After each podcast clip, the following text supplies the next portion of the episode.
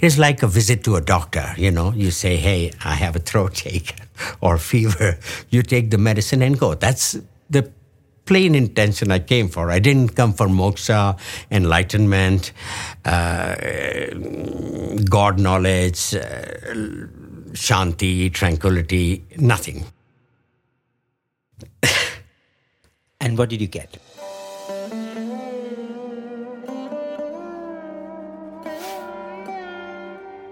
Oh, yeah. So what I got was slowly and slowly, I didn't know, but it was nice. It just seemed to be nice living in that environment. I didn't have much money, so my friends and I were sleeping at the railway station and at like one room we found in in Belathur, one mile away from, from Whitefield, where three, three, four of us were. And we used to have a, a bath in a, in a kind of a well, a large well. And uh, so it was nice. We'd go for the Nagar Sankirtan in the morning. And then, of course, in the evening, there was the discourse by Swami and a fair amount of the darshans off and on. So that seemed all very nice. But he did not speak to me for about 18 to 20 days, I think. And uh, but I had a dream sometime uh, eight days into my trip where I seemed to be uh, walking behind Swami in a dark, like corridor, and I said to him, Sir, I had a few things to ask you. Uh, and so he seemed to say, uh, Yes, yes, yes, three times, and he glided away. So I told my friend about it who had been cured by Swami, and he said, Oh my God, that's a great dream. And I said, Really? Because a dream is a dream for me. So I felt a little better, and with what he said, I felt more reassured.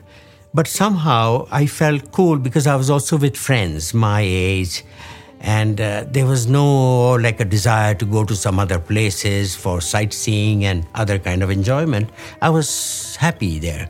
So at the end of the summer course, Swami left for Puttaparthi, and we followed him. This was around the uh, 23rd of uh, 20th of June or something. And there, after two days, Swami called me for an interview in Puttaparthi here. And, you know, so I didn't know much. I just wanted to quickly say to Swami, Swami, this is what is happening, and please fix it for me, and so I can go home.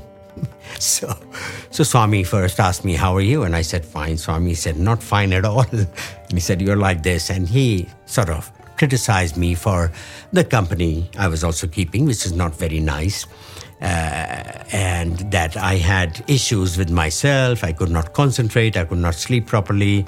I had buildup of heat in the in the stomach, and uh, you know all kinds of stuff that is there in a young man growing up without any direction, which was my story. So he was on the button about that. He was he hit the nail on the head. But for me, that was also not important. Like I want to say, I just want to be okay, and please. So I told him about about my problem, and he said, "Yeah, it'll be fine. I know you have a nerves problem, and you know something, you know, nervous." And I said, "Yes, I have that." So he said, uh, "It'll be fine in Hindi." He said, "Sab ho jayega." So I was like very keen to know. Like, so I said, "By when, Swami?" So he said, "I will give you the prasad, and you have it for a few days." You know. So I said, "By when, Swami?" So he said, uh, "Jaldi se jaldi." That was a very wonderful line that he had. He's, he, he's, he knew what to say because he didn't want to tell me it's going to take a long time because that might bring me down a bit. Maybe I don't know what he thought. I'm not going to, I'm not going to conjecture on what he thought and what he planned. But he said, "Jaldi se jaldi," which means sooner than ever. So I got into the feeling. Okay, I thought 48 hours. You know, antibiotics start to work.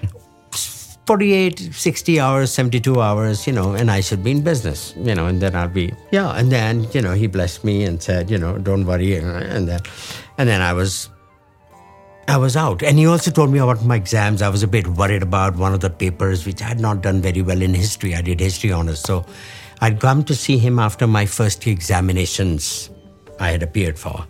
So he said something to the effect that, you know, you are worried about one of the papers, don't worry, it'll be fine. So, anyway, so that was it for the first interview. Then, after a few days, he called me again. And then, you know, he, uh, he, uh, he gave me some kind of a tonic in a bottle. He said, you know, have this once a day, one spoon or whatever. And he was cool. And then he also materialized a, a locket for me uh, with the photo of his and behind Shirdi Baba with like a, a metal plate. And that was it. And uh, he, he, you know, you know, he, he hugged me and, and wished me well. And uh, then he called me yet once again with a few of my friends in a common sort of an interview. And then I'd had this thought that I would like to touch his feet again.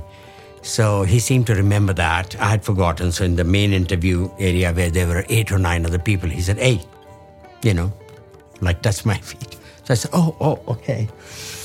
And he seemed to know uh, pretty much everything about me. So, you know, he told me about a few things to avoid from. There was some lady that who was interested in me once, and I also seemed interested. So he warned me off against her very clearly. I knew that he knew what he was talking about.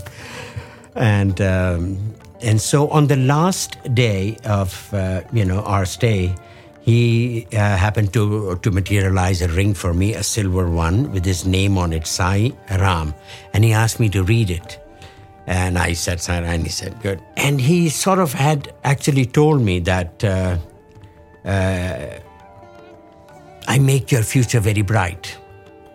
He said that on this interview, and he said, I give you a lot of ananda, I give you a lot of prema. And it was, he was, he had really, I mean, he, he, he had called me four or five times on my first trip over a period of 11 days. He, I also remember that he used to say to people, I heard from another friend that when he, when he made the ring for, for, for him, he said, see, no blacksmith, but perfect fit. Which is true you know when you when you want to have a ring made you've got to have the size done. So he seemed to make it just right.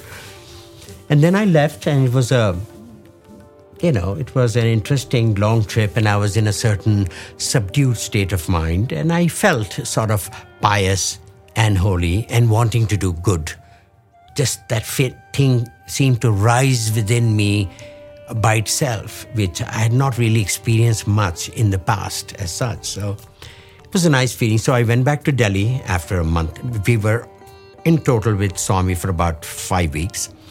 And then I went to Delhi, and after about a week or so, because I'm a Muslim and my friend was not a Muslim but he used to eat meat, suddenly both of us stopped eating meat almost simultaneously a week from our arrival into Delhi. So this seems to be how it works with uh, with Swami. Swami seems to do that to you, and also with uh, with smokers. I used to be a smoker as well. So one day. I was smoking somewhere in Whitefield and something happened to me and the taste became just very strange and I, I gave it up. So we both of us gave up these two habits of eating meat and uh, at the same time almost within a week of each other. So I felt pretty good. I felt very nice, and I began to attend the satsangs here in Delhi uh, whenever they happened, and in golf links, and you know, and I didn't seem to really care, and I know I had no major dreams anyway, any goal or whatever. So I was just very happy to be there.